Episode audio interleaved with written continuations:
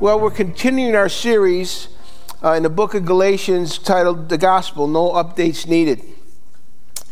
Now, almost all the commentaries agree that this passage that we're going to look at is the most difficult and hardest passage in the book of Galatians. It's not easy to understand on a quick read, and we're trying to understand exactly what Paul is saying, or perhaps more accurately, we know what he's saying in some parts of it, in other parts we are trying to figure out what is he up to. It's just the way that it's written that kind of really trips us up.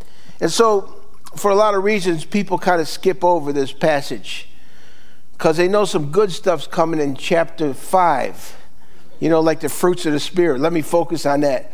And so we miss it along the way. And Paul's whole theme in Galatians is he's defending the gospel. I mean, the Galatians wanted to go back to following the law, and Paul's trying to point out to them every way that he can the fault in that.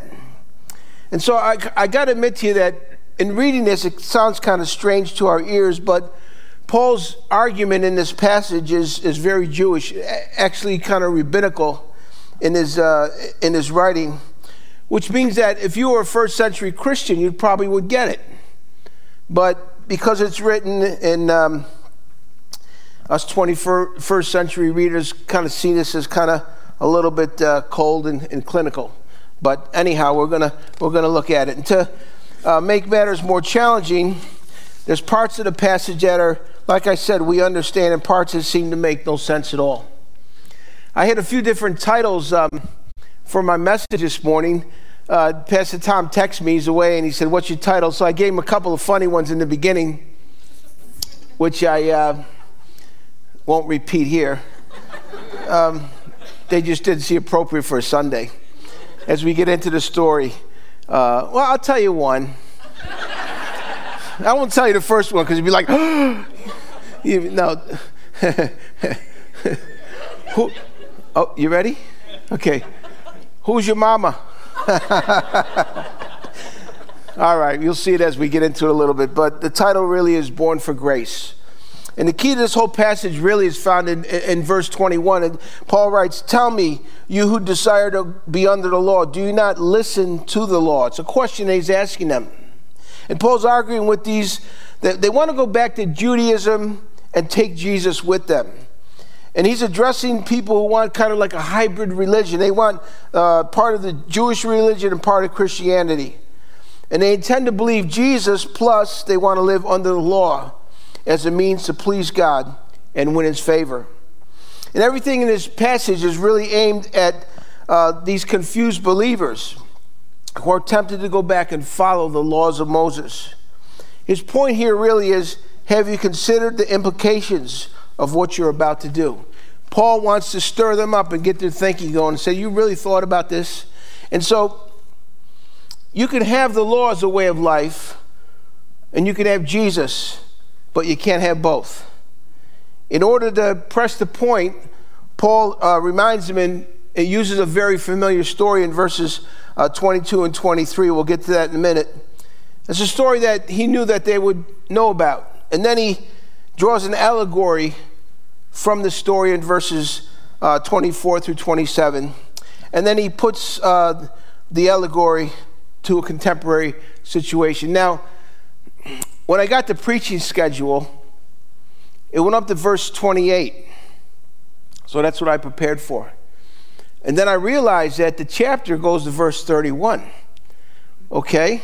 Just this morning, I just realized, because I was just focusing on what... So next week, Pastor Tony will start in 5:1. I'll make a few comments on the closing verses, but I'm not really prepared to kind of, you know, really go into it. But we'll be okay. We'll make it through. All right, so anyhow, the Old Testament story is a very familiar story to them. It's found in Galatians chapter 4, verses 21 through 23, and this is what it says. "Tell me, you who desire to be under the law, do you not listen to the law? For it is written that Abraham had two sons, one by a slave woman and one by a free woman. But the son of the slave was born according to the flesh, while the son of the free woman was born through the promise. Now, the history behind this story is found in the book of Genesis. If you want to study it out, Genesis 15, 16, and 17 really just lay the whole story out. And there's a lot in there, and I'm not going to focus on this story so much. I'm going to focus on the passage that we're talking about. But just to give you a background and kind of a backstory, Abraham is a prosperous pagan businessman. He's in the Ur of Chaldees.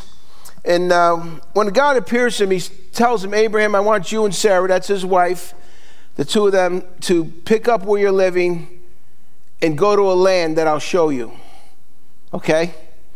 So he wants Abraham and Sarah to pack up their belongings, their life, their familiar surroundings, and go somewhere that they don't know where they're going. But God does. So they do that. And God promises to give them descendants who would become a great nation.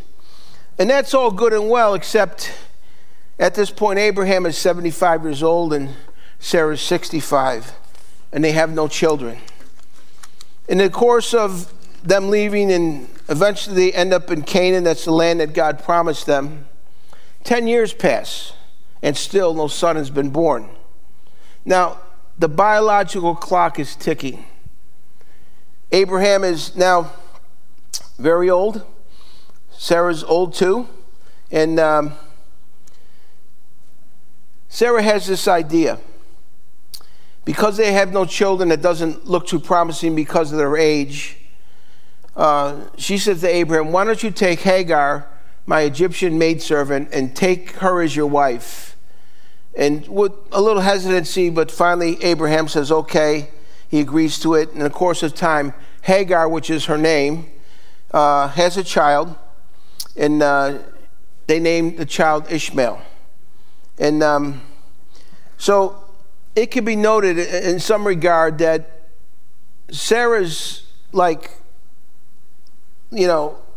offer at this point was a little bit noble. She concluded that since she was now 75 years old and Abraham was 85, there's no way they could have a baby. This was the perfect, reasonable, human conclusion to a situation. So she and Abraham decide to take the matters into their own hands and help God out.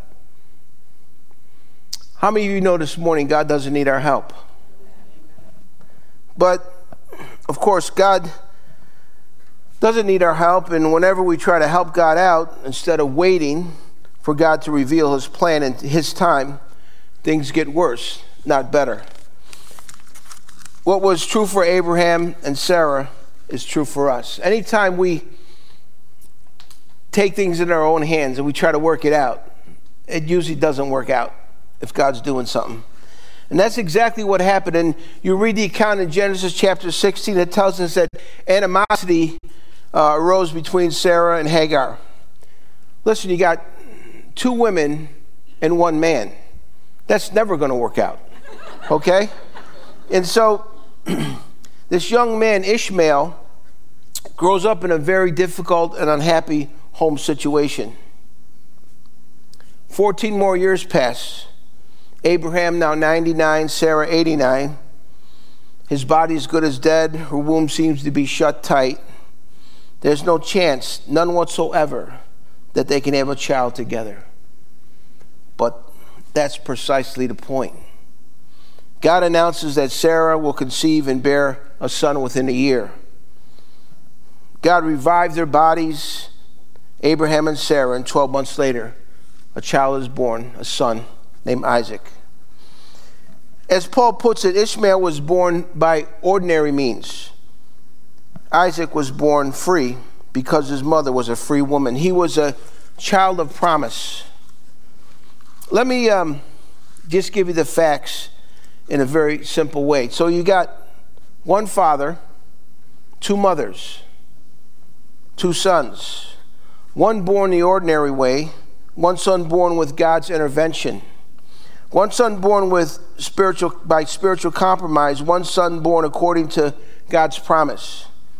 Ishmael, born according to works, taking things into their own hands, human effort. Isaac was born because Sarah and Abraham believed God's promise. This whole family is like a kind of dysfunctional soap opera because self-effort and faith in God can't exist together. They can't live in harmony. So we look at this and we say, well, what's Paul going to do with this? And then we pick it up in verse 24. It says, now this may be interpreted allegorically. These women are two covenants. One is from Mount Sinai, bearing children for slavery. She is Hagar. Now Hagar is Mount Sinai in Arabia. She corresponds to the present Jerusalem, for she is in slavery with her children. But the Jerusalem above is free, and she is our mother. For it is written, rejoice, O barren one who does not bear. Break forth and cry aloud, you who are in labor. For the children of the desolate will be more than those than the one who has a husband. And that's where it gets really confusing. Like you read that and you're like, what's going on there? What is he trying to say? All right? And so the easiest way to kind of sort this out is to start where Paul starts. Okay, we got two women, two sons. One of them, and all of them are real people that existed. They lived on earth. This is part of the story. Like I said, the story's told in Genesis. But what happens next is Paul looks back at these kind of historical people and draws certain conclusions for them. In essence, he says there's a huge difference between Sarah and Hagar. Sarah represents grace, and Hagar represents the law. Sarah stands for trusting God alone, and Hagar stands for trying to please God through our own efforts. And the sons born to them represent the way of faith, Isaac, versus the way of works, Ishmael. He, Paul, takes a life of real people that point to and kind of represent a certain spiritual truth. Paul is saying that Sarah is of the line of faith, and Hagar is of the line of works. Those who follow the way of Hagar are people who believe that religion and good works and self-effort will be enough to gain forgiveness, salvation, and a place in heaven. And those who follow Sarah are the people who have rejected self-effort and have chosen to believe what God has said. Now, I find it kind of amazing because we're talking about grace. And this is a beautiful picture of what grace really is. Because you have Abraham and Sarah, who God gave them a promise. And when it wasn't happening in their time and in their way, they took things into their own hands. They were going to solve the problem. They were going to help God out. Yet, God still holds to his promise. That's grace. And you know what? Sometimes we take things into our own hands and we try to work them out. And we try to help God along the way. Well, we know God. We know, we figure it out. We can. No. Never works out good when we do that. Now, the reference in this passage to Mount Sinai, and where it gets a little confusing, points us back to the giving of the law of Moses. The earthly Jerusalem is the Jerusalem of the first century, which was the world headquarters of Judaism, with its dependence on the law as a means of salvation. So Paul is telling them that Hagar represents that. But since none of us can be saved by keeping the law, the people who live in Jerusalem are enslaved by the law. They are trapped by demands that can never be met. If we want to live our lives according to the law, we're going to be very frustrated because we're not going to be able to keep the law. I mean, I can just really speak for myself, but I know I wouldn't be able to keep the law. I've broken it many times. Now, the slave woman is, there's a contrast between Sarah. Sarah stands for the promise of God that's really found in the gospel, which reveals to us the good news that Jesus died for our sins and rose from the dead. The slave woman, Hagar, produces a slave son, Ishmael. It stands for everyone who's enslaved by the law as a means of salvation. Remember back in John chapter 3, Nicodemus, who was a Pharisee, he was a teacher of the law. He comes to Jesus by night. And some people reference this, that he came by night because he didn't want to be seen talking with Jesus during the day. It would have created some complications for him. But he had to find out what was going on here. He sensed that there was something about Jesus that was there. And he says to him, it's obvious, you're a great teacher, And Jesus goes on to explain to him, listen, you have to be born naturally and you have to be born spiritually. That's the only way it works. And Nicodemus was confused. He says, well, what do I have to do? Go back into my mother's womb and be born again? And Jesus tells him, what's born of the flesh is flesh, but what's born of the Spirit is spirit. I like how the New Living Translation renders it. Says, humans can reproduce only human life, but the Holy Spirit gives birth to spiritual life. And freedom, and Sarah being a free woman, produces a free child. See, freedom comes from freedom. And then we go on in verse 26 and 27, and there's a quotation that Paul uses from Isaiah 54:1. And he says, rejoice, O barren one who does not bear. Break forth and cry aloud, you who are in labor. For the children of the desolate will be more than those of the one who has a husband. A little confusing again. But these verses point to the coming day when the barren woman, Sarah, will rejoice because she has more children than the other woman, Hagar. See, the law can't produce life, but grace produces life abundantly. Any place there's grace operating, there's life there. And so Paul's pointing this out, and he wants the Galatians to understand that every system that relies on human effort or human performance is in fact a system of slavery. And he's trying to tell them that if you're going to follow the law, you're going to find yourself enslaved by it. Paul wants the Galatians to see how this story highlights the very danger he's been trying to explain to them. If, like Sarah and Abraham, you're trying to take matters into your own hands, you'll end up shackled and enslaved. And like I said, I think this is really a really true picture of what grace is, because, God could have said, well, you know what? You didn't follow my ways, so you're out. Not going to happen for you. But see, that's what grace is all about. It gives us what we don't deserve. And so Paul is reminding us that human effort will never make us right with God. It can never earn God's acceptance. He's making a point over and over and over again in different ways in the book of Galatians. And then we come to verse 28, and it says, now you brothers, like Isaac, are children of promise. So he says that Isaac was a child of promise. In this verse, he refers to not just Isaac, but you and I, okay? That they're people whose inner life is the work of God's Spirit. It's a fulfillment of his promise in our lives. We are children of promise, not of works. And those who know Jesus, even though there's something that can't be seen or measured, there's something very real that happens. We're forgiven, redeemed, justified, accepted, given a new name and a new life, adopted, reconciled, empowered, filled, called, gifted, and commissioned. Wow. Children of promise. But for you and I, here's what it really comes down to. It really comes down to we desperately need to be nurtured by God's grace.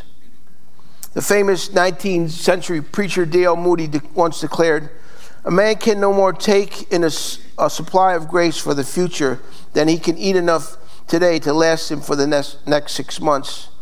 Nor can he inhale significant air into his lungs with one breath to sustain life for over a week to come. We are permitted to draw upon the store of God's grace from day to day as we need it.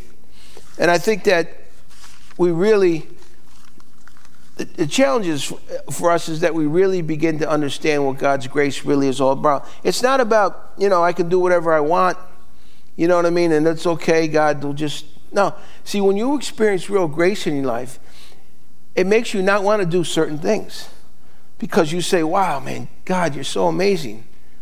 I don't want to go there. I don't want to do that. And Paul's telling us here that this grace is a liberating grace. It helps us rest in God's promises, not in religious or moral performance. God's word promises us true freedom when we admit that we're slaves to sin. God's word offers us true freedom when we admit we're not good enough, that we're not wise enough, and we're not strong enough. I like how the author Jerry Bridges puts it. Your worst days are never so bad that you're beyond the reach of God's grace. And your best days are never so good that you're beyond the need of God's grace. We need to come and understand grace even in a different way. To be adopted into God's family is to come under the nurture of his grace. And the only reason we can be adopted into God's family is because God's own Son took our slavery and the burden of our sin upon himself and nailed it to the cross. On that splintered and blood-soaked cross, Jesus redeemed us from slavery by paying the ransom with his own life. But through his resurrection, he has broken the bonds of slavery. You and I had a debt against us, debt of sin. We couldn't pay it. Just picture this for a minute. This will maybe help you get it a little bit. So say you go home today and you get a notice, and it says somebody paid your mortgage off and somebody paid all your bills. You don't owe anybody anything anymore. That debt that you had has been completely erased. Now, I'm sure you'd get on the phone and try to verify that. Somebody trying to scam me, man. You'd verify that because it's just too amazing. You don't have the pressure of owing anybody any money. It's been taken care of. Now, that may be a kind of cheap example, but it helps us understand a little bit about, Jesus ransoming us. We had a debt that was against us that we could do nothing about. Could you imagine if, you had to pay your mortgage the rest of your life, you just kept paying it, and you were never going to pay it off? But Jesus comes along, and he pays a debt that you and I owe, the debt of sin, and he frees us. That's why his grace is liberating. That's why it sets us free. He paid the necessary amount to clear a debt that you and I owned. And so because of that, it says in 28, now you brothers, like Isaac, are children of promise. Now, it was supposed to end right here, but it went a little further, which I didn't know about till this morning. So we'll look at it, okay? It says, now you brothers and sisters, like Isaac, are children of promise. At that time, the son born according to the flesh persecuted the son born by the power of the Spirit. It's the same now. What does Scripture say? Get rid of the slave woman and her son, for the slave woman's son will never share in the inheritance with the free woman's son. Therefore, brothers and sisters, we are not children of the slave woman, but of the free woman. We understand the part about, we're children of promise. We can get a hold of that. But what about the part about, persecuted?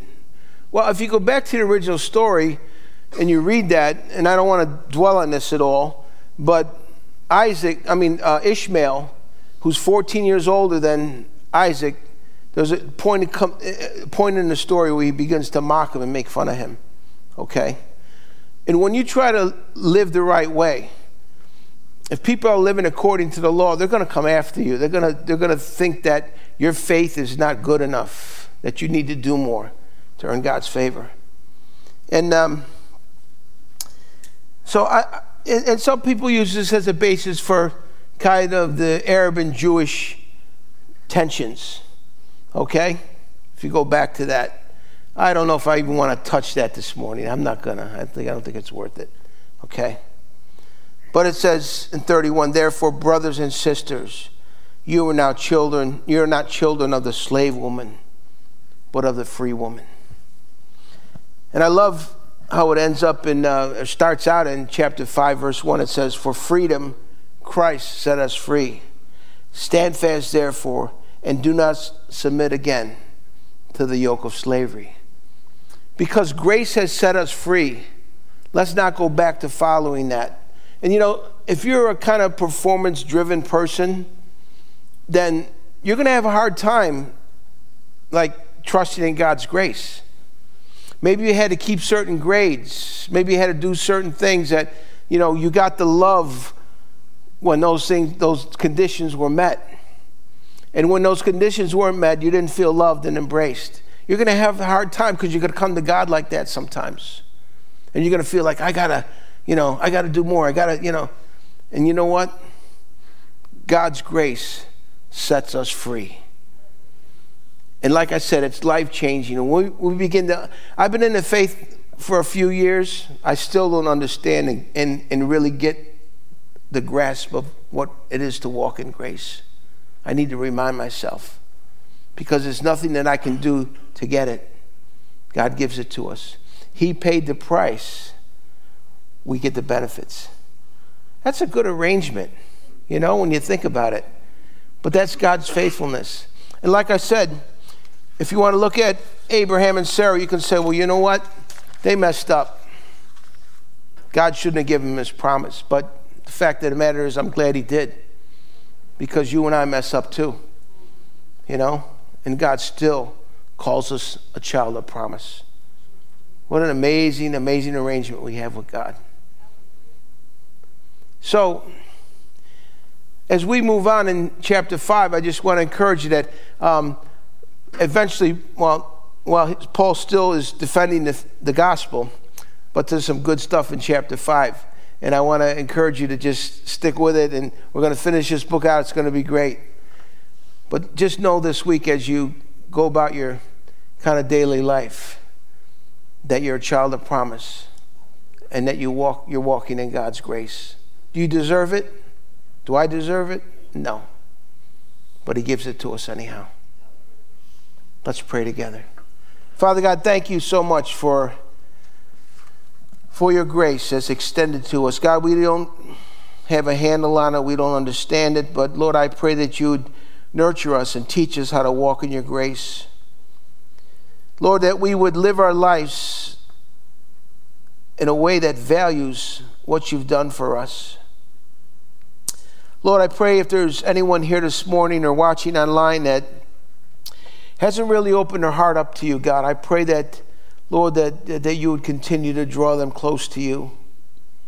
And God, that they would realize that they have a need for you in their lives, like we all do. And Lord, I pray that this coming week that we would learn in a greater way how to walk in your grace and live in your grace. And I ask these things in Jesus' name. Amen.